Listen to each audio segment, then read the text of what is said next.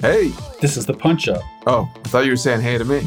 I'm saying hey to you and hey to everyone. Isn't it funny? We think when we're listening to ourselves talk on radio that there's an everyone out there. Wait, there isn't everyone out there. Hey, everyone. Mark. Did you Kent say radio? Here. I did. I'm still radio. I, that was my first media job. Was a couple radio programs I was on. That's how I think of this. I think there's like an audience out there listening right now.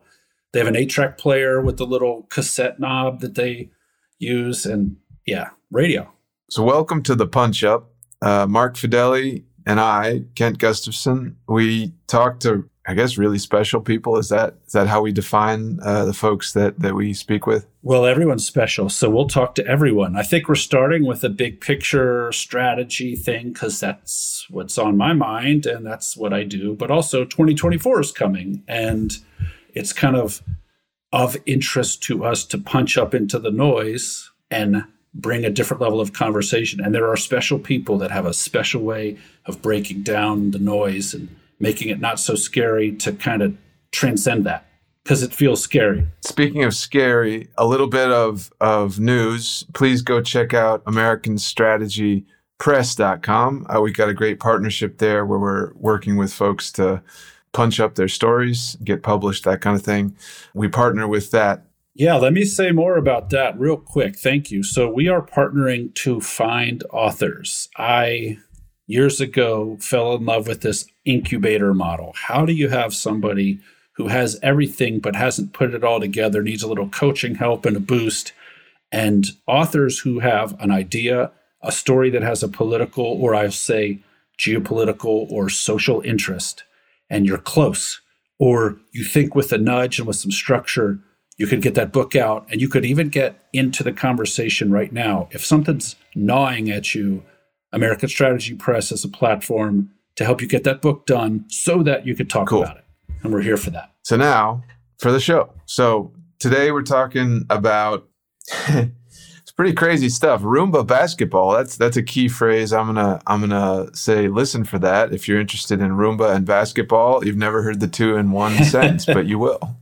I say it's about grand strategy, but it's kind of just about putting up a mirror in front of us and saying, what kind of society do we want? And maybe more specifically, can we think critically about the society we want? Because stuff's moving pretty fast. And if we're not, I guess, taking time to look around for a while, Ferris, you don't know what you're going to miss. So we're talking to two really incredible folks today as part of our uh, round table. We we try and make it accessible. It's a conversation. All kinds of stuff comes up. Uh, do you want to just give a, a nutshell intro?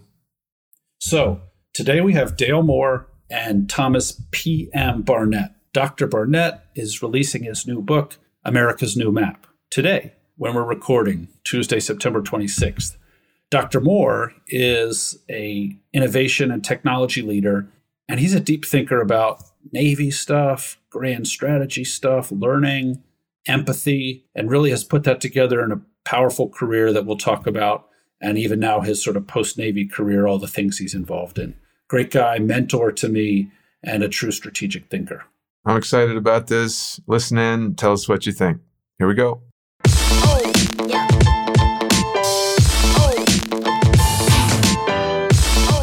I, uh, hey, you always got to talk first. That's not fair. That's uh, I came out first. I'm talking first. Nice. Came out. That sounds like a dangerous thing to start with. I feel like Tom, you should announce. You should announce the show. It's launch day. It's uh, launch day for my book, America's New Map: Restoring Our Global Leadership in an Era of Climate Change and Demographic Collapse. And I'm excited to be here on this momentous day for me, at least, on the punch up with you all. That's exciting. And and um, Mark, you should probably do the honors and, and tell folks who Dale is. Dale Moore, a mentor and a friend, a man who needs no introduction anywhere in the Patuxent River region of Southern Maryland and in parts of the Pentagon. I will allow you to introduce yourself in full, but a couple points. Dale Moore is an EDD, so his doctorate has to do with education he, in his dissertation, which he shared with me, spent time in the emotions of acquisition officers. I got to get some thoughts on that because I read huge portions of that, Dale. Couldn't believe how much you pulled out of that. And uh, that's not even half of what you do. So, acquisition, technology, Navy innovation, futures, all of those areas really in your wheelhouse. So, Dale, I don't know if you want to introduce yourself formally with the sort of the credibility points, but that's the stuff I love is the range of thought and the depth of thought. Well, well, thanks very much, Mark, and it's really a, an honor to be here today with with you all and Tom, and really encouraged by Tom's book, really raising up the the strategic thinking at a global level. Uh, not something we typically do. Something I've been trying to promote for quite some time. You know, you have to crack the code on all the things going on to figure out and formulate strategies going forward, agile and adaptive, all those kinds of things. But uh, we can get in into all that. But you know, I've had a long career in a lot of different places, working across the acquisition life cycle and trying to position our uh, our nation actually as well as the the government uh, going forward. So I don't want to take up too much time with that, but uh, trying to connect all the pieces is part of a system to create value and uh, to actually lead the way for the rest of the world if we can. Oh, we're glad you're here.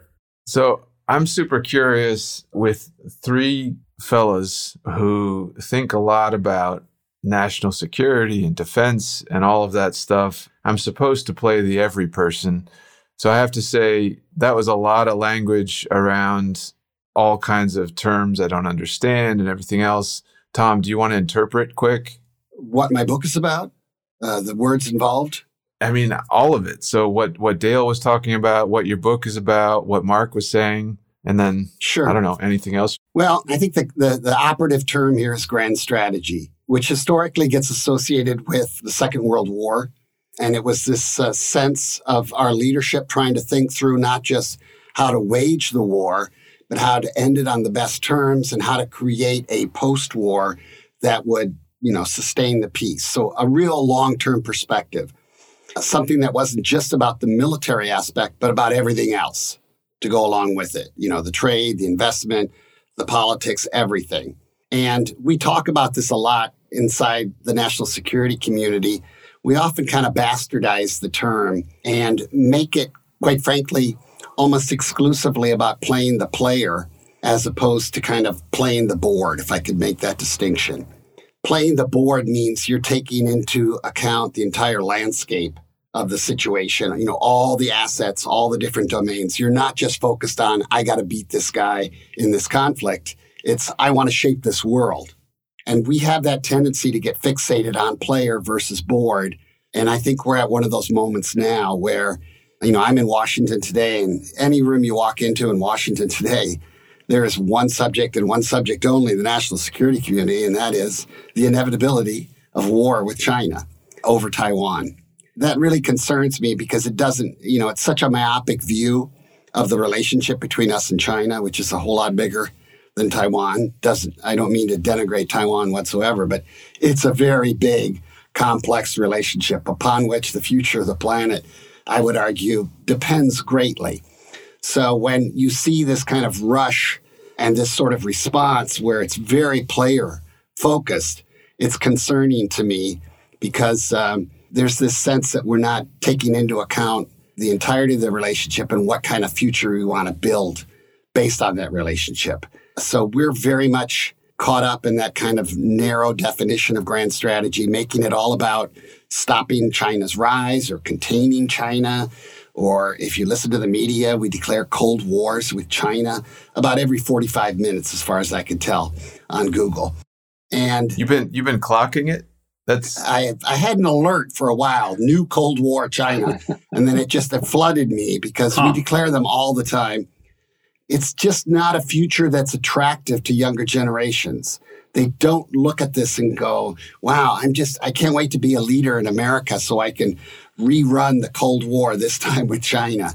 They have different concerns, different perspectives, and that's where I'd like to broaden the conversation dramatically with the book I think there is grand strategy to be had out there. But I think grand strategy is really about dealing with structural changes in the world system. And we're experiencing three of them right now. Climate change is altering things very dramatically on a, on a planetary basis. We're seeing a demographic aging of the world very asymmetrically. North becoming very old very fast. We're starting to track depopulation in places like China. Japan's been at it for a while. Italy's been at it for a while. And then we have this growth of a global middle class, which is the biggest structural change in the global economy, you know, kind of forever, for all time. So you got those three big strategic structural changes going on. To me, grand strategy is about dealing with those three this century. And yeah, China's a big part of that. But when I deal with China, I got to deal with China on all those scores. I can't just reduce the China relationship to Taiwan, as important as that may seem. So I want to I want to uh, punch to Mark uh, because um, Mark and I have talked about his secret basketball skills, and of course, Mark is always talking about Michael Jordan. He's talking about the greats. He's talking about flow, and these guys cute uh, teed you up in a way because you're talking about player versus court in a way or board, so to speak. So to speak. Yeah. Well, I'll say this, and, and since we're playing, I'll be the point guard because I'm going to actually defer and not take a shot. So I'm going to set up Dr. Moore here for, for his jumper in the corner. What readiness is to me at its highest level is what Michael Jordan did in my generation and our eyes, right? Be like Mike was here's a guy who was player, but he understood what everybody was doing. And that came out of, you know, Larry Bird, Magic Johnson saw two, three steps ahead. There's a word, Dale, that you used a lot in the strategic cell, which I have to give credit to Dale for sort of taking a cadre of thinkers, me included, you know, in my case, shaping this sort of sports, basketball, street sense of strategy is a flow state that you enter in your mind when you're playing at a level of you've done the reading, you've done the homework, you've cracked the code, and now all the thoughts are right there at your fingertips. And you have to have that molded by somebody who's done it. So, anticipatory. Dale, talk a little bit about anticipatory. So, Tom's book is a moment in time, it comes out. Everyone should read it. Read it. But then, day two, after you've read it, now you flow with it into your observations of the world around you right like your sensing systems your your alerts about world war so as an IT guy or a tech guy, I'm thinking, how do I move my data flows to the people who need it on the front lines at the executive level so they can be, Dale, anticipatory? What do we do to move the needle culturally to be ready for anticipatory leadership? Well, I, it's uh, very rich, rich area, and, and Tom identified these major trends. I would, along those lines, and anticipating those. I think Tom's has done a fantastic job anticipating the implications of those and the movements that are going to occur. I would throw in the element of technology, what they call exponential acceleration of technology, the proliferation. We've never seen anything like this era right now. I mean, they're calling AI equivalent to the internet they're calling AI more important than nuclear weapons. I mean, there's a lot coming out in this space, very hard to track. There's over 14,000 startups developing AI in this country alone, just to give you an idea. Mm-hmm. And, you know, back when we started to have computers, we had what was called the digital divide, right? People that knew how to use computers and people who didn't. And that really manifests itself. It, it kind of solved it, for the most part, solved itself over time smartphones certainly helped uh, to get people literate in that space. Um, mm-hmm. But we we certainly have a failure of imagination uh, globally. Quite frankly, I mean, if you look at the the, the climate change, uh, you know, you look at the weather, you know, everything. You know, you just have to take these trends and imagine a different tomorrow, which we have a very hard time doing.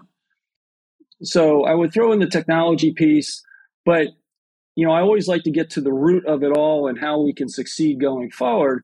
And I think the fundamental thing is about learning.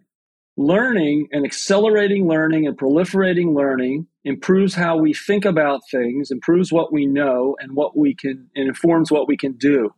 Joseph Stiglitz, uh, Dr. Joseph Stiglitz, the uh, Nobel Prize winning economist, wrote a great book, big fan of it, called Creating a Learning Society. And, and to me, that's you know, he's got all the economic data to back it up. If you think about the top 20% are making 80% of the difference in many new roads going forward, it's because they have a handle on this stuff experimentation, prototyping, innovation. and that innovation is a whole subject we probably ought to get into. But um, anticipatory is really imagination and creativity looking at various scenarios, right? What's a probable outcome, a possible outcome, looking at all these different ways it could go. You have these quote unquote black swan events, right?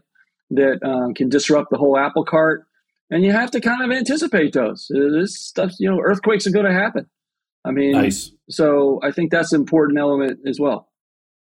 So I'm going to steal from the other team. You just dunked and now I stole it again. I got to push the ball, Tom, over to you in the other corner. Let's combine what Dale just said about anticipatory, specific to right. technology, to learning. Meaning, let's just say Mark could wave the magic wand and the DoD acquisition genie came out of the bottle and said, Mark, you could shape the requirements for what DoD actually buys so that it buys learning, right? This would be a contract for it to use all of its tools to build what we might call decision support environments or systems that predict outcomes across a range of scenarios. That whole way of thinking, right? Wargaming, US versus China on climate, on demographics, on the global middle class, on imagination and adopting technology, managing startups.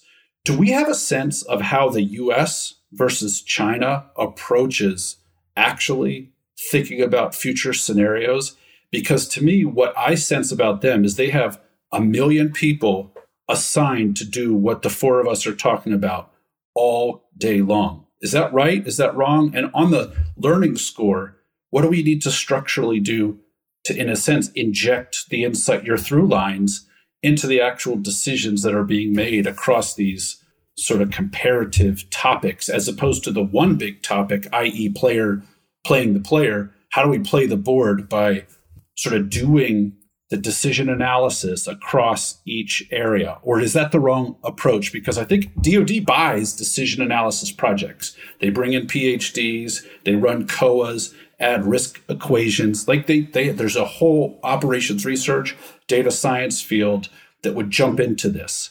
But DoD isn't asking for this, but they could. That's so so, Tom, will you translate the question first and then answer it? Well, I don't even know if I can translate that question. It was a lot in there. Yeah, that's. I am going to draw some distinctions, start to unpack what he said. Thank that's you. awesome. Okay. I think in terms of strategic thinking, the Chinese uh, have a very bottom up approach. They believe in securing the environment to control actors. And we're seeing that with the spread of their surveillance technology that often gets piggybacked onto the Belt and Road Initiative infrastructure spending that they're doing all over the world. They will attach 5G networks, they will attach surveillance networks, they will add in and layer all this stuff that gives them a capacity, backdoor wise, to come into your universe and snoop around all they want.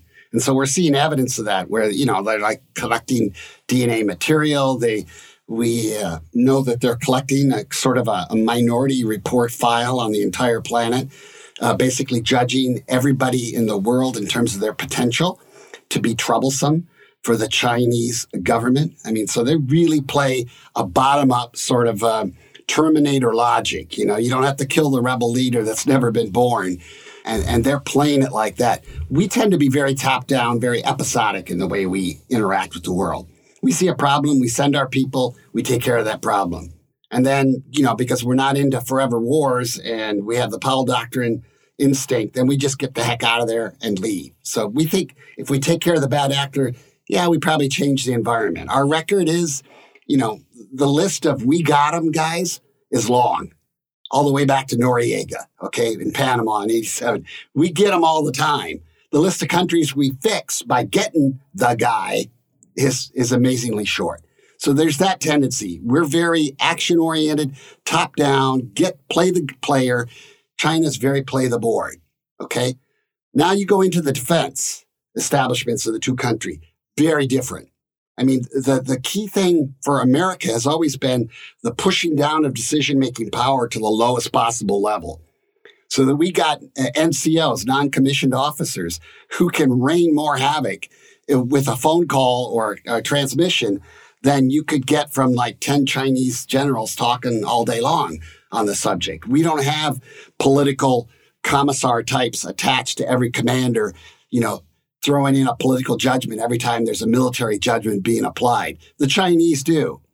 Can you explain? Can you unpack that a little more? I find that that is really intriguing to me. Will you just unpack that a little more? So, say you got a non commissioned officer who's running some platform, you know, like a tank or something, and they're out there doing their thing. They don't have to ask all the way up the chain to do stuff. They have broad kind of capabilities and broad authority to do things.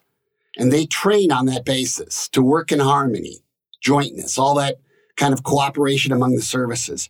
So your average non commissioned officer in the US military has more power than like a three star general uh, in most everybody else's because they don't trust their military like we trust ours.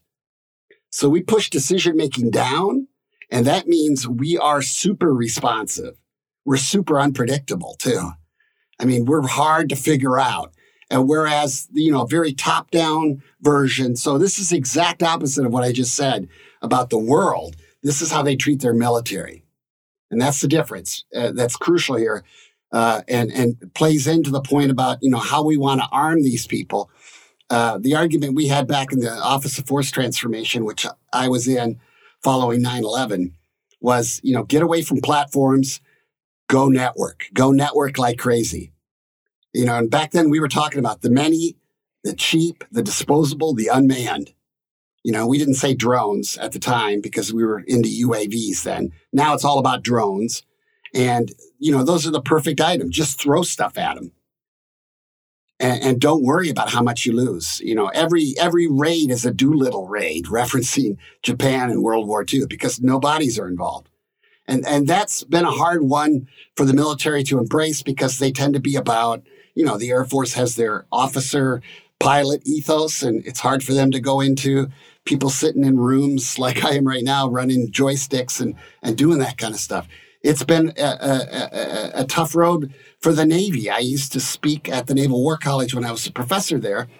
And I would say the good news is, this is 20 years ago, I would say this. The good news is you may command several hundred ships in your career. The bad news is almost on, almost none of them are going to have any people on them. You know, when you say that 20 years ago, it sounds crazy. When you check out the Ghost Fleet that's meandering around the Indian Ocean right now, it's a fleet of ships with mm-hmm. nobody on them that the U.S. Navy is trying out. So, so is reality is reality playing basketball without human beings on the court? Are we playing? Is this esports? almost, almost, almost. So I'm just saying, Roomba basketball. Yeah, Roomba. Roomba basketball there's there's two different ways. There's how they look at the world, where we're disadvantaged, and there's how we organize and operate our military, where we're supremely advantaged. You know, but because of how we use our military in that very top-down way, we don't get the bang for the buck that we need. And I think we're learning from Russia versus Ukraine you know, that the drones and everything else. And, and, when we think about Taiwan and trying to match Indian and uh, Chinese presence in the in the Indian Ocean 20, 30 years from now. Everybody's talking about this. Uh, you know, from Secretary of the Navy down to the Chief of Naval Operations, they're saying the future is going to be largely unmanned, and uh, that's going to be how we're going to get around these things: small, cheap, disposable, unmanned. Isn't that so, isn't that what happens after irreversible climate change? The whole Earth becomes unmanned. Well, that was a bad joke. It's supposed to be a bad joke. Some parts. Well, Ken, I want to break in real quick because, well, well, let me just say this. One of the reasons I thought Dale would be a perfect complement to Tom for this, our first real panel podcast, which is that 30 year Navy innovation plan ran through Dale's mind. I don't know how much of it, Dale, you could talk about, but that exact set of scenarios requires grand strategic thinking. This is kind of what I was talking about earlier. Like, how do the decision makers frame the board? How do you how do we frame the board, Dale? So two things: it's thinking ahead and thinking things through. Right? Things are more complex and deeper than on the surface. Okay. On one hand, networking is awesome and great. You get synergy of systems and systems of systems. At the same time, you've dramatically, exponentially increased your vulnerabilities. The ability to, you know, entry points for malware or whatever, whatever. So in building on what Tom said, that we give what they call mission command to our non-commissioned officers, our officers, etc. to be able to sense and respond in a moment given overall strategic intent and policies and rules of engagement, right? The idea of, and we've been looking at this to some extent, and I believe it will come to fruition, is this idea of network optional warfighting, where we have systems out at the tactical edge with extraordinary computing capability, given certain rules of engagement for various scenarios, and uh, given levels of authority or whatever, and they are operating at sense and respond machine speeds. So this is well fast, much faster than human cognition.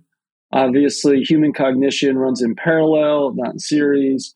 It's it's kind of a whole a whole different ball game. But there are areas where you can get real advantage. So speed matters, cost matters, obviously. But you know we have to watch I mean, if you see Star Trek and the Borg, how did they take down the Borg, right? They had one single mm-hmm. insert mm-hmm. of malware and the whole thing spread malware. like wildfire. and as you get into viruses, computer viruses that actually sense, adapt, morph, you know, you just don't know what you got and where it's going. So this idea of a, you know, closed bubble kind of thing um, with with um, the kind of mission command guidance is really where I think things are going to end up going. It'll be a an orchestra in a way, but each one's going to be able to improvise. If I could follow up on that, because that's so you, that, you said an or sorry. Before that, let me punch in there. So you said an orchestra, but you also were talking about Roomba basketball. So so again, to kind of dumb that down, this we're talking about literally warfare happening by a bunch of devices, robots. Mm-hmm. With, within rules of engagement, that uh, and the challenge and i'm working on this right now is how do you test and evaluate artificial intelligence and all the applications of it because it will be ubiquitous. And so that's a big effort i'm engaged with right now. You know roomba has certain little algorithms. It does what it does. Um, you know it, it does where you put it the orchestra with improvisation capabilities is where you kind of want to go where you're sensing what the other players are doing you're responding to that but you've got your own your own riffs that you're doing. And I think that's kind of where things are are going. Yeah, I, w- I would add on to that. You know, there's this, there's been this consistent understanding in the whole AI realm that uh, you know AI outperforms humans, but AI with humans outperforms AI. So that's what some people call the centaur model: half man, half computer.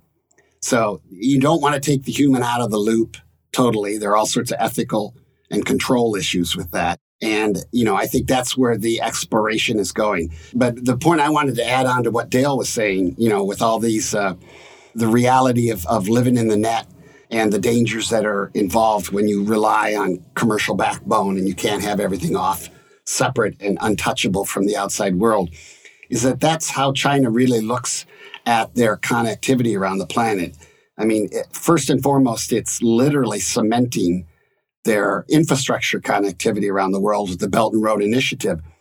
But they're very interested in establishing the 5G networks and everything else that goes along. They're very interested and very successful in marketing these uh, urban surveillance systems that they call smart city, which sounds good, safe city. Who doesn't want that? But you know, when it comes with the authoritarianism that the Chinese bring, and for example, their social credit system where they're they're omnivailing you. They're tracking everything you do, every data point, and they're they're taking your credit score and going up and down with it based on your behavior. You know, you got too close to a to a demonstration today. You liked a, a post online that was anti-government.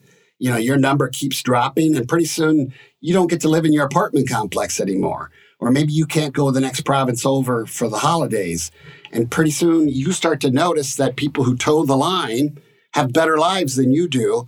And you start toeing the line internally.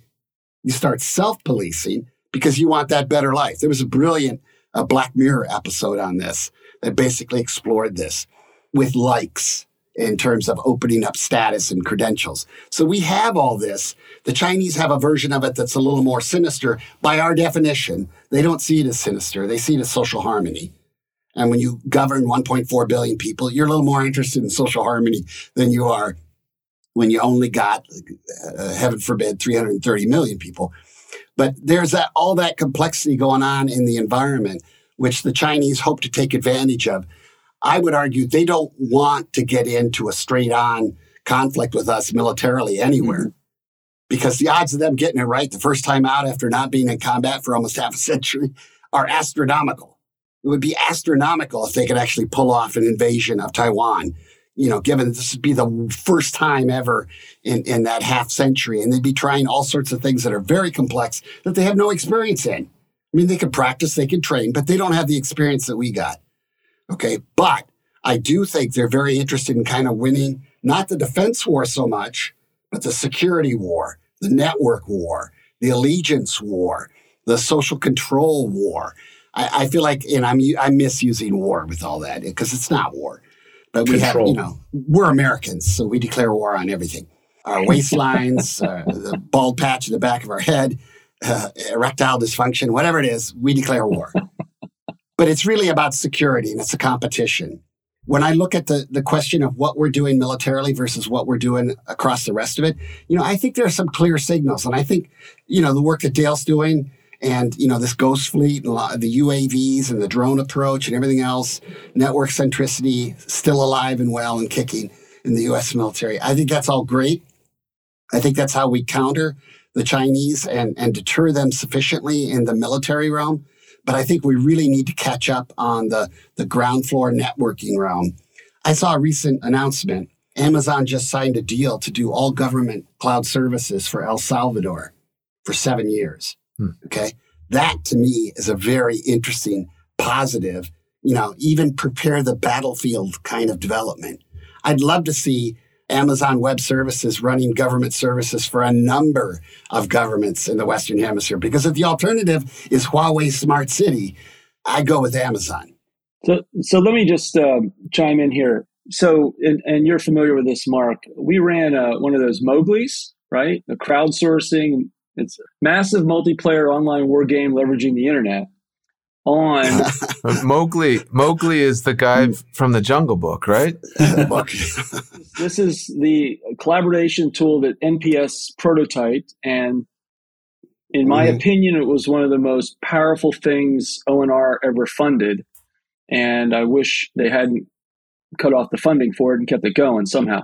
Anyway, we ran one on what was called the design for the singularity, maritime singularity, mm-hmm. and mm-hmm. and kind of a lot of big takeaways out of there. But the big one was that, as Tom said, the man man machine teaming and the ability to for man to leverage platform technologies that have all sorts of capabilities, tools, right, is kind of a big enabler and and uh, and focusing on how we best adapt and adopt these platform technologies can really accelerate. You know, it's kind of like um, the faster we can adopt a turbocharger on our engine of our car, uh, gas car, right? The better it is. But I, I also want two other things on on AI.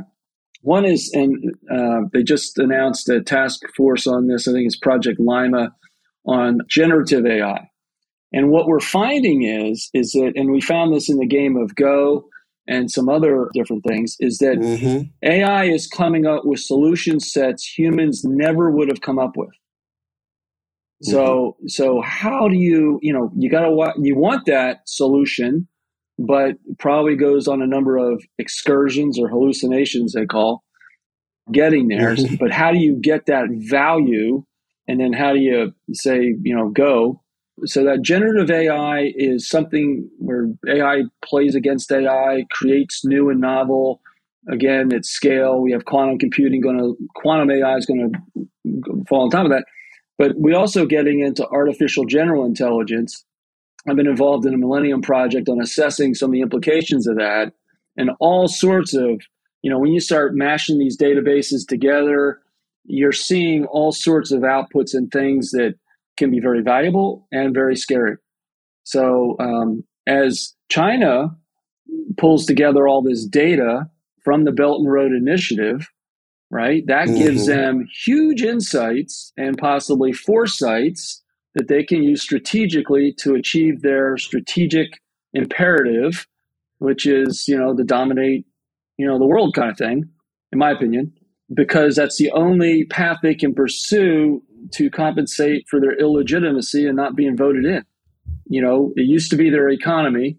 Now that's kind of crumbling a bit and causing a lot of consternation. And it's about control and survival, right? So right. authoritarians like to expand.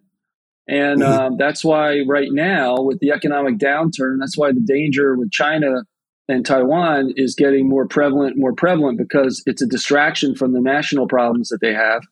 Huge youth unemployment, right, Tom? Particularly yeah. in the working class, lots of males with no females. That's kind of a problem. Real estate sector, all these different things. So they're in a world of hurt, quite frankly. And if relative to China, Tom, you highlighted climate change, a lot of their economic activity is in great danger of rising sea levels. Um, a lot mm-hmm. of the coastline that China has is very vulnerable, kind of like Florida. So just you know, they're they're in a world of hurt, and I just hope they don't do something that they're going to regret. Let me jump in here for for a second, and then we'll push sure. to continued conversation. What I, I wanted to punch in there with a different perspective, and then I'll probably push to Mark to guide us from there the the perspective I wanted to ask about is this is a lot of talk about men, and Tom, you even talked about like erectile dysfunction and balding and all that because we're guys, we're we're men. Mm. The warring nations of the world are driven by men. They talk about war. They talk about unmanned uh, crafts and, and fighting each other and, and video games mm-hmm. and war and all this stuff and people dying. So I want to I want to jump in there from that perspective and say let's think about the kids for a second and the women and the good people of China, the good people of the United States. What are we doing here? Because I'm worried about the conversation from an outside perspective. So let me toss to Mark and see if you can redirect us. Yeah, no, thank you. So, my research on generational change kind of comes to the surface. Here's why I mean that. When TV was dominant, Tom, you mentioned we got the guy headline stuff. Like, that's how we approach issues, that's TV's dopamine hit. We talk about it now as links, but they're just reverse engineering what TV did. And who was TV selling to, right? Well, those news audiences, and the, there's a carryover. Tom, I'm going to read a quote from your book. And this is not targeting the GOP intentionally, but I grew up in a Republican family, like a lot of people in national security who look at Trump and think he is a disruptor to any kind of grand strategy. And yet, and yet, he sees something about elitism that resonates, not for no reason. Mm-hmm. I don't know if the Borg virus, what kills the Borg, is Trump or the elitism. I really don't. And I think the left has its terrible hidden barrier to adoption, which is it trusts elites too much, I think. And on the Trump side, Tom, I think you hit it. The Ford, I'm going to read it from page 120. I mean, this just jumped out at me. You gotta love it when people read from your book. I mean, this is good. This is this is on the spot. This is this is great. We'll see. We'll see. Yeah, yeah, yeah. I, for, everybody, I just want to say I have a ton of Republican family members, former church colleagues, and friends. So I'm not dishing on like them. This is us. But this is what stands in the way of women and kids. I think is they don't vibe with the white boy message. Right. I remember on the basketball court, I was the one white boy, and it's like you just learn how to think differently and listen differently. So I, I hope I'm channeling that. But this is Tom. You hit on it. And I think, Dale, this is the barrier to the kind of thinking this is why AI sees solutions humans never would have come up with because too many people are afraid. What are they afraid of? Replacement, generally speaking. But let me yeah. let me put it in your words. That four decade gap explains the GOP's weaponization, talking about wars, of nostalgia for the America I grew up in. That's MAGA. Ironically, not through line, MAGA, right? Like we're we're in the, the bubble here as well as Donald Trump's successful reboot of Ronald Reagan's 1980 presidential slogan, Let's Make America Great Again. While Reagan resold America's post World War II golden age, right, when strategy and that kind of thinking seemed inevitable to produce the US, or whatever it was that was in the air. I wasn't there. But Trump repackaged that, you said. So Trump is trying to repackage the Gipper boom times. And that hides, I think, this, this nostalgia that grips the right, which won't lead it to talk about the things that we need to talk about in this 2024 election cycle, which are these topics. The possibility of grand strategy and operating with the board in view, like that's stewardship, that's thinking ahead, that's cultivating for everyone outcomes that are beneficial. The PRC is cultivating outcomes for itself. So the US has a message it can give to the whole world.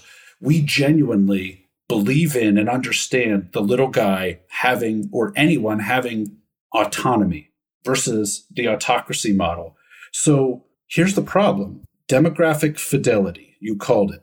The left interprets Trump's MAGA mantra code as make America white again. But I don't think the I don't think the true good-hearted Trump followers that are out there see him as make America white again.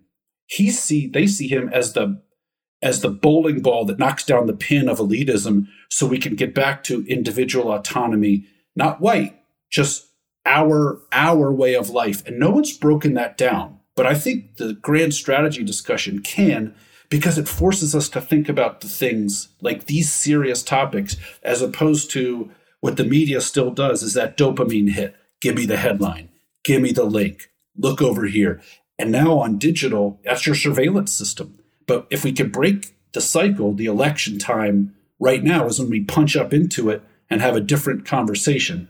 So is it about whiteness? Is it about elites? How do we break down 2024, what it's going to be about, and why it's not going to talk about these topics very much? versus the need to have a serious data driven discussion about your seven through lines, Tom, or Dale about human plus AI, thinking about solutions we haven't even come up with yet, like playing the board. I mean, these are doable. DoD could ask for it. It could be in the requirements. They could ask for these outcomes. So over to you guys for how do we vector into 2024 election cycle because we know what it's going to be about. And it's not going to be about the kids and the future. It's going to be about old white men or whom I don't know on the on the left what what really drives them. But there's too much white manness right there front and center in this these two candidates. How do we break this down as white guys? I think we move past we move past the boomers as quickly as possible mm. in political terms. You know, the boomers are the last great white dominant generation in American history. And that four decade gap that you referenced when you quoted my book, that had to do with the reality that the Republican Party basically replicates America from 1980, which is about 85% white. Okay. And the Democrats today roughly approximate the uh, America of today, which is about 40% non white. So we have one party that, in racial terms, is kind of stuck in the 80s and one that's in the present. And that four decade gap, I think, is a real problem. Mm-hmm. Okay. The mean age for white people in America is about 58, the most common age. The most common age for non white people is 28. Okay. Wow. That's a big gap. And so, you know, when uh, kind of a white dominated, male dominated political leadership, you know, we're into our Cold War universe, and we love to reboot those franchises like uh, Cold War with China and Cold War with Russia, because that's what you know. Males of a certain age, that's what we know. Hell, I, I go to sleep watching documentaries of World War II all the time. It's pathetic, but you know, it's it's how we grew up and how we were raised. Um, that does not attract the next generation. They do not connect to that.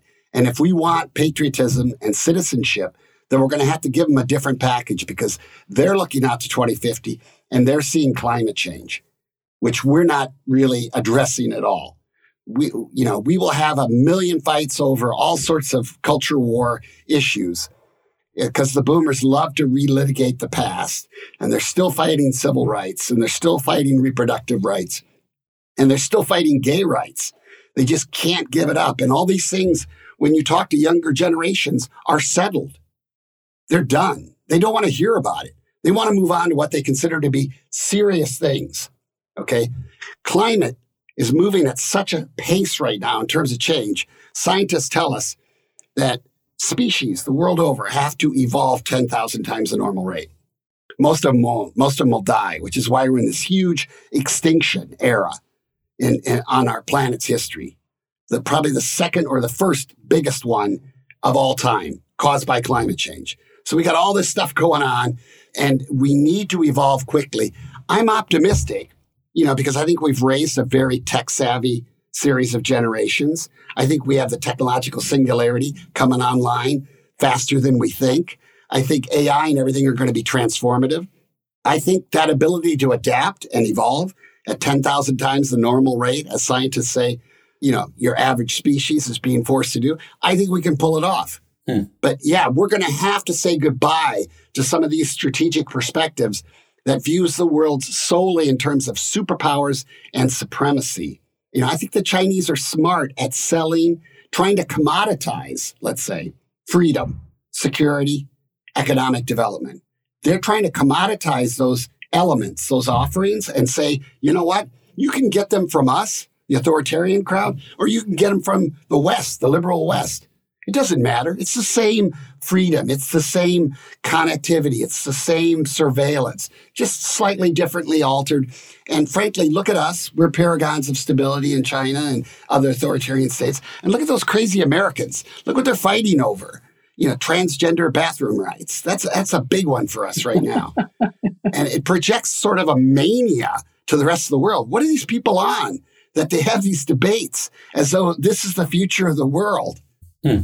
So I ran back a little on that one. I pushed back. No, I, I, I wanted to, you know, whenever I see errant behavior, wherever it is, it's typically rooted in fear and insecurity. Bottom sure. line, right? So if you think about what happened, we offshored a lot of our manufacturing, right? Corporate America offshored to reduce their costs to be competitive. Capitalism it was stakeholder or shareholder driven, not stakeholder driven. Mm-hmm. You know, that came out of the World Economic Forum. I think that's a, a, a good way to look at it. You know, you look at mm-hmm. the decline in the number of unions that could work with these corporations, it's gone way, way down. You're seeing it with the auto workers now. You're seeing CEO pay far outpacing, or C suite, you know, all the leaders far outpacing the workers. And so they feel disrespected, not appreciated you know, basic leadership stuff, quite frankly, failures of leadership, um, and the incentives and things like that. And um, without looking at the bigger picture, right? When you offshore, what kind of risks do you take? You know, now we're friend shoring, we're onshoring. And with things moving so fast, the media plays this big role in all this, right? You know, people react to emotional stimulus first, right? And and so you're seeing all this flaming rhetoric you know, for these different mm-hmm. issues. And it's like a dopamine rush, right? For these folks, adrenaline rush, and it's addictive. And, and that is mm. problematic in my mind. But like I said, learning and education need to be at the forefront to keep pace on all this stuff at a scale where we can compete, right? But we haven't been an inclusive society so much, right? We're trying to trying to move that forward. We haven't thought about, you know, we don't operate like the golden rule, right? And and capitalism, you know, we don't have a purely capitalistic society. It's balanced with socialists and Marxists and all these different factors into this amalgam that's really kind of a stoichiometric balance. It balances itself based on the feedbacks that occur.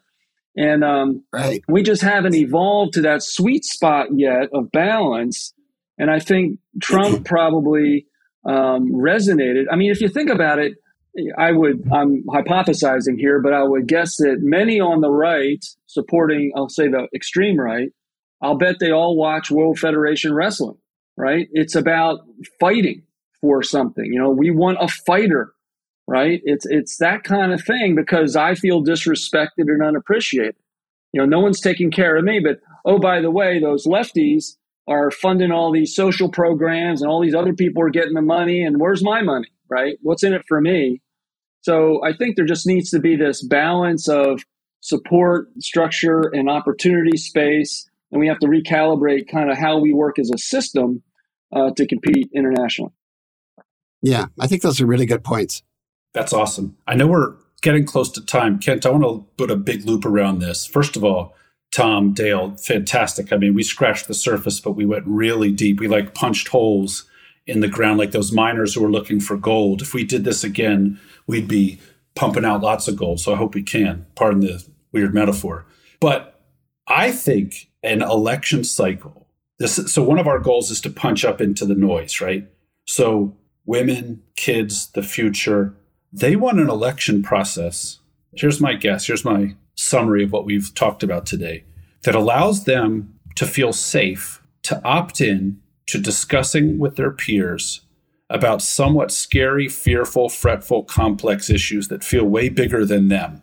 But if they don't do it, if they outsource that kind of thinking, learning to others, corporate interests, politicos, we'll just say generally powerful white guys, it's not just that, but you know, that's an easy way to say it. If they can't find a way to on ramp into the election process where they feel some amount of safety and empathy, the people who pound their chest the hardest are going to win. They're going to win the agenda. And in my community, you know, like like again, I'm I'm the non PhD here in my master's program. We had a big focus on agenda setting, how the media sets the agenda. They don't tell people what to think, but they set the agenda. That's still going on because the media, the TV media, and the digital media are now all in this psychological dopamine game. But what's important to note is that that is still following whatever people do if people choose to make the election cycle something that they proactively play and talk about the board rather than the players where we started, if people just do that, just don't tolerate the noise, shut it down. Like my wife says when I'm talking too long or going in my long circles, up comes the hand. Mark, stop. People need to feel empowered to say, Kent, like you're stop. We're talking about words we don't understand. This isn't about the shareholders. This is about the stakeholders. And the people who deal in the outcomes of grand strategy is everyone. so if the election process doesn't include isn't inclusive in a way that includes all the voices, the shareholders will win and they'll put up their front people and the stakeholders won't have a voice. So that to me, that's the, the essence of the punch up. That's why America's new map needs to be front and center, not as like necessarily the right answer, but it, that's the point. You're not offering exactly the answer, you're offering the through lines. But, Tom, over to you for the final. If we did opt in to America's new map mm. and said, this is what we're going to do in 30 seconds, how would you frame the growth or the, the future picture that you offer so that it's digestible for all of us to feel like stakeholders in that vision you've laid out so we can grab the through lines and do our part, right? Okay. The, the basic argument in the book is that the global south, or what I call Middle Earth in the book, uh, basically half of humanity living in a swath stretching 30 degrees north and south of the equator. That's the part of the world that's going to be devastated most by climate change. That's the much younger part of the world relative to the demographically collapsing north.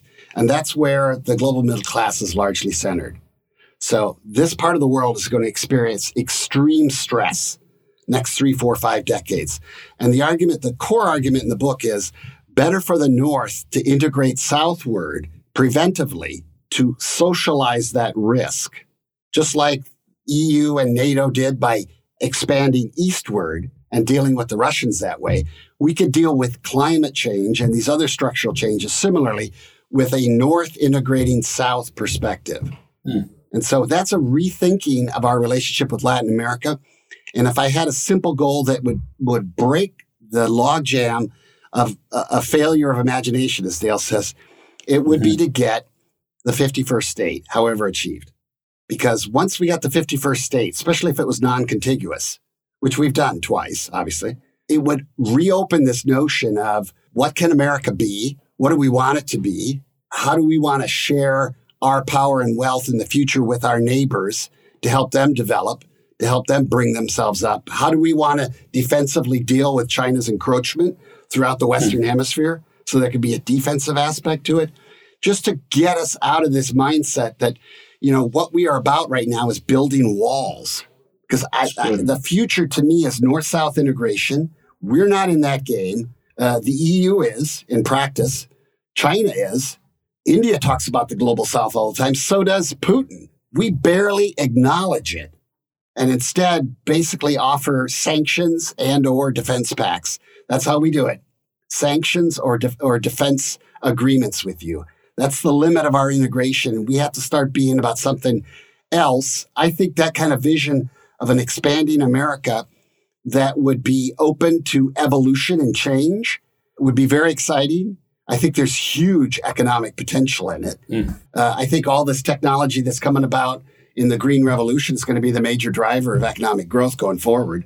So I look at it as profit, not as some sort of obligation to the planet. Even though I'd like to have an obligation to the planet. I got six kids. I'd like to leave something nice right. behind, right. not just trash the place on my way out. I like that. So anything that kind of breaks the mold, I don't think we're going to get it in terms of the people. You know, Biden versus Trump is not going to break anybody's mold. It's going to be the god awful last boomer on boomer not technically, but frankly, boomer yeah, on boomer conflict. And I hope we never have to endure this ever again. I think it's going to be so bad that nobody's ever going to want to do it again. Or we're going to probably jump a generation down to at least Gen X, and we're going to see some uh, millennials running the next time around. Hmm. And I think that's going to be fantastic and, and logjam breaking. And I can't wait. But uh, I think we have to endure a pretty bad election coming up. I kind of want I kind of want Dale to give us a three word summary of the call. Three words oh. enlightening, inspiring, and hopeful. Nice. Do you want to explain? Yeah, I, I think we're exploring spaces rarely explored and trying to consider things rarely considered. I think there's tremendous potential here. I mean, to solve a problem, you have to identify what it is at the root, right? And we're working on that.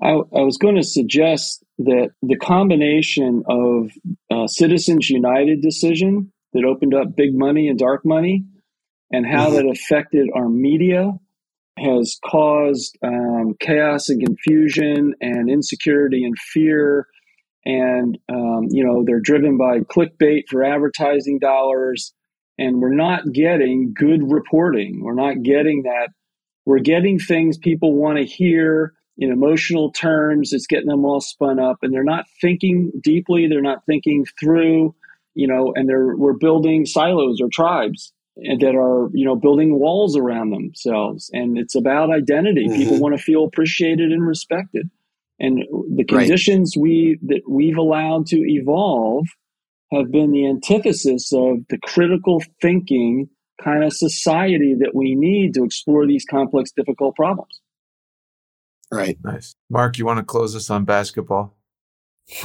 well, I, I do think we are thinking like players in the game on the board. I think my grand thought about 2,500 years of literacy, the reading mind, versus now internet natives have a more oral mind. There's a whole, that's mm. separate, right? But it is different. Yeah. The depth of that is our brain is optimized to search for pathways and if our pathways are arguments in businesses or arguments in scholarly domains to get the next grant, we're going to move into Kantian Cartesian abstractionism, not to get too scholarly, but that's where our brains go. Kids don't opt in because they don't talk like that, they don't think like that. They're talking about Riz, they're talking about drip. My kids are talking about totally different words, but they make sense to me when I understand that they're on the board. They view themselves as on the board the whole thread of you know climate change, demographics, technical change, the global middle class means to them, I think, is an exciting realm of inclusion with a very scary set of unknowns that they're going to figure out together. Like intuitively, instinctually, they know we're not going to solve it. Wherever we end up, they're assuming they're going to solve it. I think. I agree. I think they're a lot more confident. They're a lot more yeah. confident than we give them credit that that you know having been raised on video games and everything else they have yeah. no problem failing 37 times before they get 38 right i agree they just don't care uh, you know ed sheeran the the, the yeah. british singer came out with a, a, an interview yeah. sheeran sheeran sheeran yeah yeah show my age. Ed sheeran came out with an interview recently where he said you know my fear for the future is this is this uh, unacceptability of failure. And i don't think he's talking about his generation. I, I, don't think he's talking about millennials or Gen Zs. I think he's talking about boomers, and especially in, in, in America, where we are so tightly and evenly divided that we look at any sort of imagination or any sort of risk taking as just way too dangerous. You know, we got to hold the line against the opposite number because if we don't, they're going to ruin everything if they get back in power. That's right. And we're we're sort of stuck into this mindset where we can't question and we can't experiment. And it, I think the younger generations are are really fed up with that. They're very eager to tackle these problems, and you know, sometimes the generation just needs to get the hell out of the way. And I think that's definitely the time of the boomers right now. You saw that cover on the New Yorker magazine this week. It's a cartoon of all our major political leaders walking with the walkers across an intersection. I mean, this is not the future. They don't have the future in mind. It's time to move on. And, uh, you know, oh boy, what I wouldn't give for both these guys to step down and then have next generation totally types. conversation. Yeah. Yeah. What that would be in terms of relief and excitement and engagement would be fantastic. Other than this, you know, relitigating the past that we're living in now, which is just strategically, it's hell. I'm going to make two announcements right now on the spot. We're playing, right? So, first, there's a word for somebody who is scared in the background, the shareholder, not in the game. And Tolkien, to use your Middle Earth language, I think those were the wraiths. I think those were the wraiths. But basketball, there's a word, it starts with B. I'm not going to say it here. Guys who step on the court who are afraid or try to control things very rulesy. That's just how we play basketball. There's a there's a word that starts with B and it rhymes with riches. And that's what those guys are thought of on the streets. Seriously, you walk in, where's your game? What do you got to bring? These leaders who aren't on the field because they're not stakeholders, they're shareholders, they're above the system, right? No, we're in it. We're in it. So here's my second announcement. On this podcast, Kent, could I do this in real time? Sure. It's too late, right? I'm, who wants to run for vice president?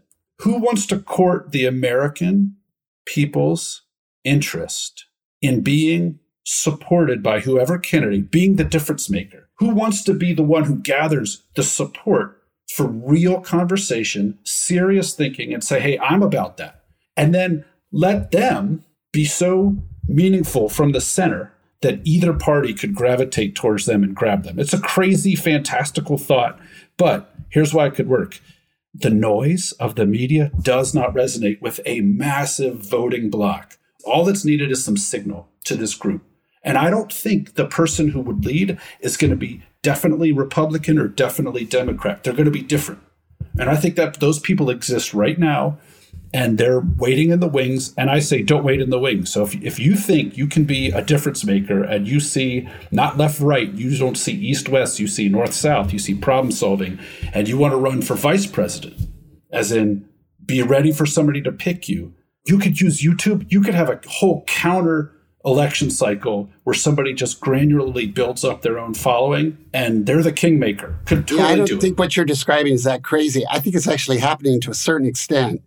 You know, Nikki Haley's running against Kamala Harris right now, and Ramaswamy is obviously running to be Trump's vice president. Uh, yeah. Uh, you know, I think the argument about the next generation is there. And what's so interesting about it is that it's three with the Indian backgrounds. Mm-hmm. Those three, you know, what a weird change that is, and and what a harbinger that Refreshing. is. Much like it was in 2016 when Rubio and Cruz ran. All of a sudden, we had two Hispanic, you know, two Latino guys running for president. Nobody had anything to say about it. Now we have kind of this three person crew debating over who should be the next generation leader, and they're all of Indian extraction. That is very telling and interesting and shows some of the impatience in the system that we're stuck with these two octogenarians, frankly. And, uh, you know, we're talking about the past, not the future. And it, it's disturbing. I, I, I think the electorate needs to think of themselves as their own independent entity and not part of a tribe and assess yeah. all these issues personally versus politically. Right? Mm-hmm. I mean, you know, I tend to move one way or the other across the aisle as the policies evolve that I think are the right policies, period.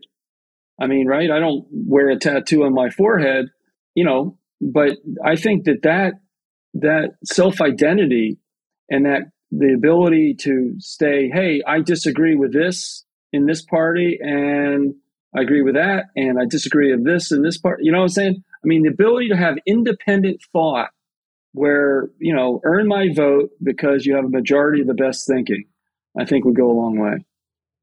Yeah, the, the American democracy is based on the middle. and not just the middle in terms of ideology, it's the middle in terms of income. And that, you know, that's how we regraded the very unfair landscape of the Gilded Age uh, with Teddy Roosevelt, Republican. And then we did it again after the Roaring 20s with another Roosevelt, uh, Democrat Franklin. You know, I think we're at one of those uh, kind of progressive regrading of the system. There's just too much inequality. There's too many people feeling left out. There's too much sense of threat. I think the next generations already do this. You know, a lot of the things we're discussing here, you know, I have uh, four Gen Z's kids. One of them is my my perfect avatar. He's a he's a, a young white male. My son Jerome. He was born in the year 2000. Everything we're talking about, he's lived it from like day one. He's like been moving through this bubble that is post-white majority America. It's digital native it's uh, uh, climate change native, it's all these native things. And what amazes me about him, he's a television reporter now, is that, uh, you know, there is no woke for him. There is, all this stuff is, it, it's not up for discussion. It doesn't have to be explained. He has to explain it to me almost every time I open my mouth, but he doesn't have to think about it.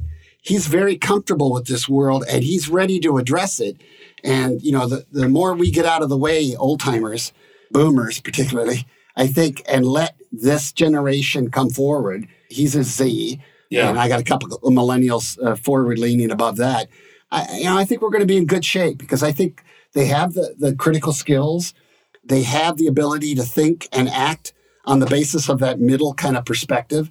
And I think we're going to head into a progressive era where we fix a lot of things and make a lot of money and uh, do the world a very good turn. Uh, we just need to reimagine ourselves. So I'll, I'll close us here. This has been great. I loved the idea of orchestration that Dale brought up in understanding some pretty complex stuff. But also, orchestration is thinking about the middle and the highs and the lows. And that's the world I come from, the creative place where what's the balance? What's the middle? What are people needing to see? how are we going to get some participation, right? Pop music. So thank you all for being part of this orchestrated event today. Um, some amazing voices punching through and yeah, saying some unexpected things. Real quick, Tom, where can people get your book? Give us the last thumbnail for uh, folks that have hung in here to get to the end. So, again, the title is America's New Map Restoring Our Global Leadership in an Era of Climate Change and Demographic Collapse you can buy it pretty much anywhere books are sold. Online, you can buy it at Amazon, Barnes and Noble. It's all over the place. It's not hard to find. Uh, you can buy it as an audiobook. I recorded it myself. Nice. You can buy it as an ebook. You can buy it as a hardcover. It's awesome. Dale, when's your book coming out? Oh, it's it's noodling around, Tom. I did want to add one thing here. I know we're at the end, but it's this idea of having a heart and having some empathy within our society not overly so, but in balance to, I'll call it the capitalistic greed. And I think that there's a tension there. And, you know, kind of the golden rule applies, I think. And I think that if we can lead with head and heart, I think we will be in the best possible place. Amen to that. I like it. Thank you very much. Appreciate all of you. Can't wait till the next one, Mark. Good Wonderful. Stuff. Thank you. Thank you. Thank you, guys.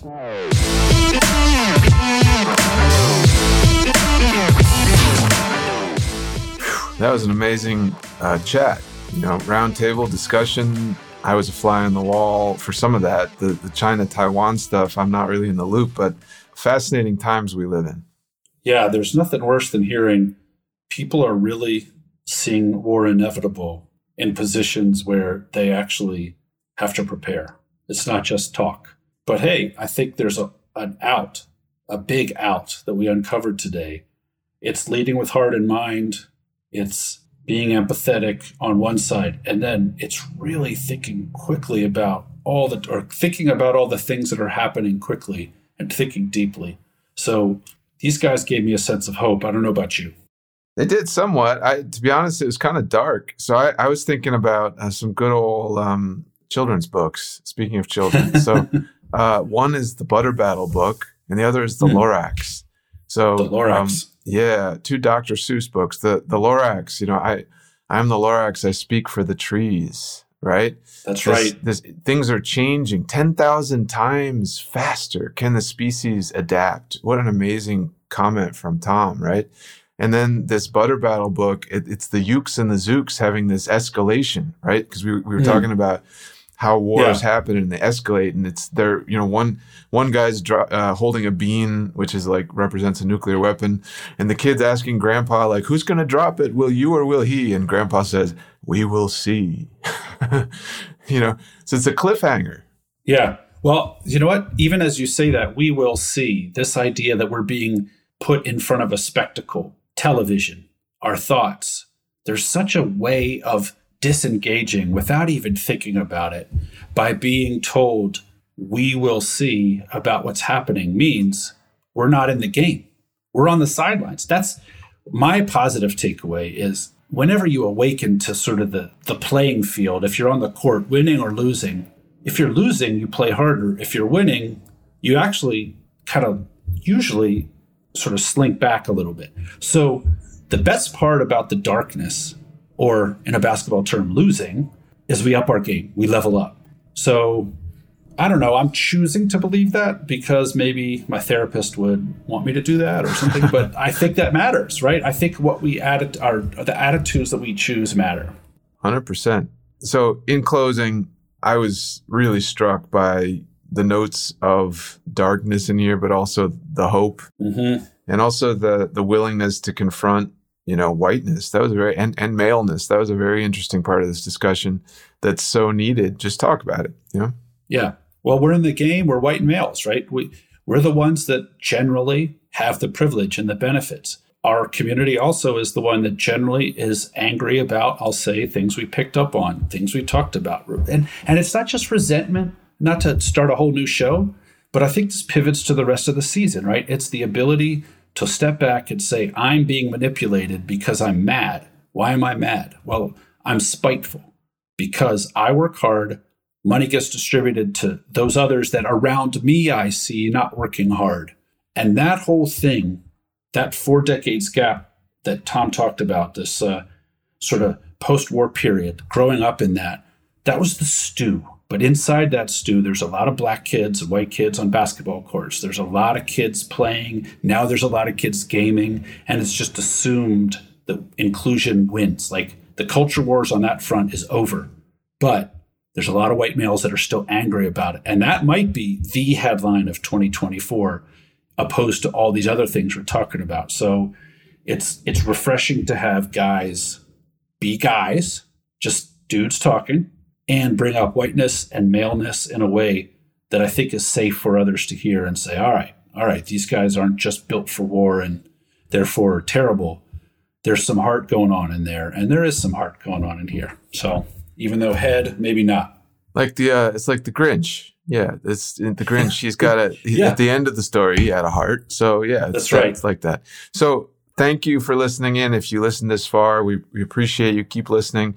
Also, you can go over to uh, AmericanStrategyPress.com. We're doing some really cool stuff. Welcome. We'd love to hear your voice and uh, get your feedback. Cheers. Yep. Uh, what do the kids say? Like, subscribe. Uh, they do hearts with their hands. Smash that bell. What is smash that bell? I've never heard that. That's it. Okay. All right. Thanks, everybody.